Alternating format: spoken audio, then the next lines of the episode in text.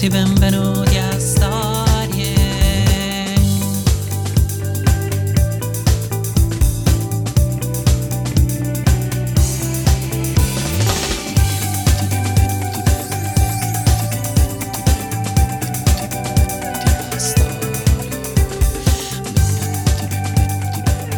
Benvenuti al ventiquattresimo episodio di Story.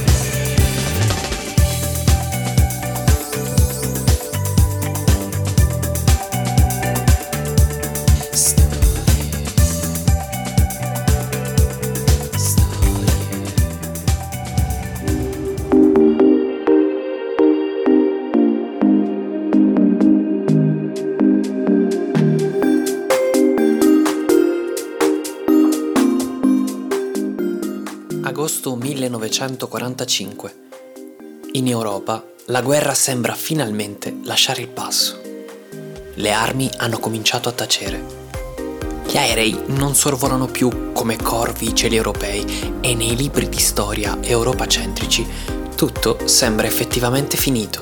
Poco si sa della guerra in Asia, se non forse l'episodio dell'attacco giapponese di Pearl Harbor.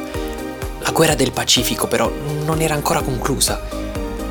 Si combatteva ancora per terra, cielo e mare.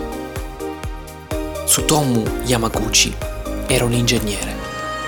Impiegato presso la Mitsubishi, in quei giorni stava concludendo un progetto di un'autocisterna da 5.000 tonnellate. In quei mesi stava lavorando in trasferta a Hiroshima. Mentre si stava recando al lavoro, osservò un aereo nel cielo. Guardò in alto e lo vide che lasciava cadere qualcosa dall'alto. All'inizio pareva un puntino d'argento, poi nel giro di pochi secondi prese a ingrandirsi sempre di più.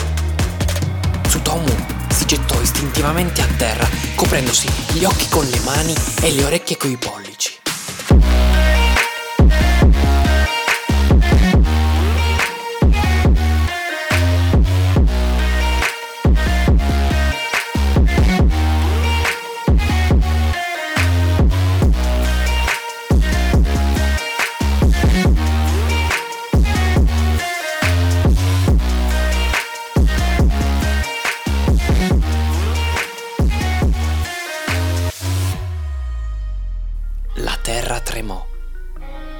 Tsutomu venne scaraventato in aria e perse conoscenza. Quando tornò in sé, la città era immersa nell'oscurità, nonostante fosse ancora mattino. L'ingegnere ancora non lo sapeva, ma era sopravvissuto alla bomba atomica di Hiroshima. Sopra di lui torreggiava un'enorme nube di cenere. La sua pelle era calda e i suoi avambracci riportavano delle scottature. Non sapendo cosa fare, si diresse al quartier generale della Mitsubishi, ma non lo trovò. Non era più lì. L'edificio, insieme a molti altri, era dissolto in un cumulo di macerie.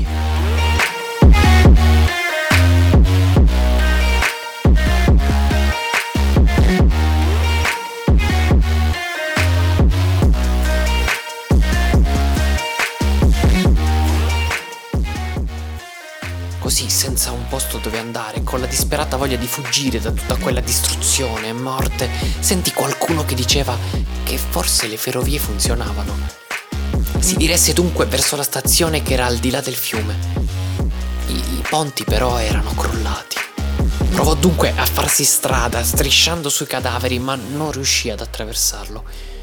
Poi però trovò una trave di un binario e riuscì così a raggiungere l'altra riva dove, incredibilmente, i treni stavano davvero partendo per altre città. Salì dunque su un treno diretto a sud-ovest verso la sua città natale, Nagasaki. Quando l'esplosione colpì Hiroshima, Tsutomu era a meno di 3 km dal punto in cui la bomba aveva colpito il suolo. L'esplosione liberò raggi gamma sovralimentati che si diffusero in tutte le direzioni. Quando Yamaguchi fu raggiunto da queste radiazioni, il DNA nelle sue cellule venne senza dubbio danneggiato, rompendo alcuni legami chimici interni.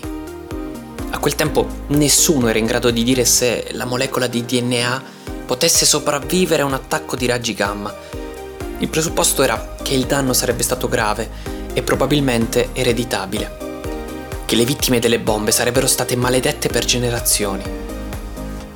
Hermann Müller, che vinse il premio Nobel nel 1946 per il suo lavoro sulle radiazioni, disse al New York Times che se i sopravvissuti alla bomba atomica avessero potuto prevedere i risultati a mille anni da quel momento, avrebbero con molta probabilità riconsiderato il loro fato.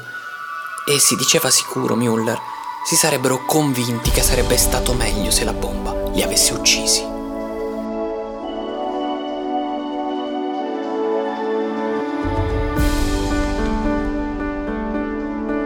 Breve termine, il danno al DNA crea malattie da radiazioni, mal di testa, vomito, emorragie interne, desquamazione della pelle e sangue anemico. E tutto questo è accaduto al signor Yamaguchi. Tornò a casa da sua moglie e suo figlio di due anni. Appena entrato in casa, perse i sensi. Non si riprese che il giorno dopo. Poi, il 9 agosto, si diresse verso gli uffici della Mitsubishi a Nagasaki per consegnare il suo progetto. Quando arrivò disse al suo capo della strana nuova bomba che aveva fatto evaporare interi quartieri di Hiroshima, ma il capo non gli credette. Sei un ingegnere, fai due conti. Com'è possibile che una sola bomba possa distruggere un'intera città? In quel momento, una luce bianca si gonfiò all'interno della stanza. Il calore pizzicò di nuovo la pelle di Tsutomu, che finì contro la scrivania dell'ufficio.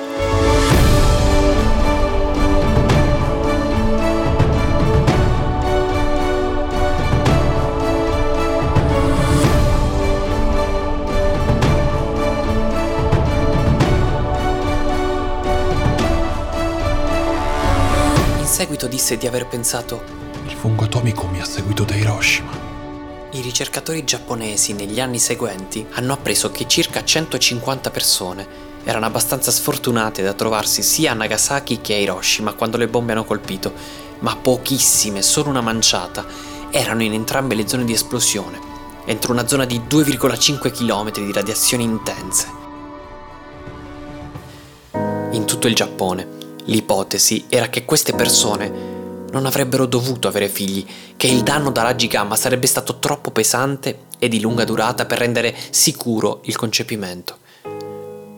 Ma all'inizio degli anni 50, Yamaguchi e sua moglie Isako si sentivano abbastanza forti da provare e dopo poco ebbero due figlie, Naoko e Toshiko, entrambe nate senza difetti alla nascita.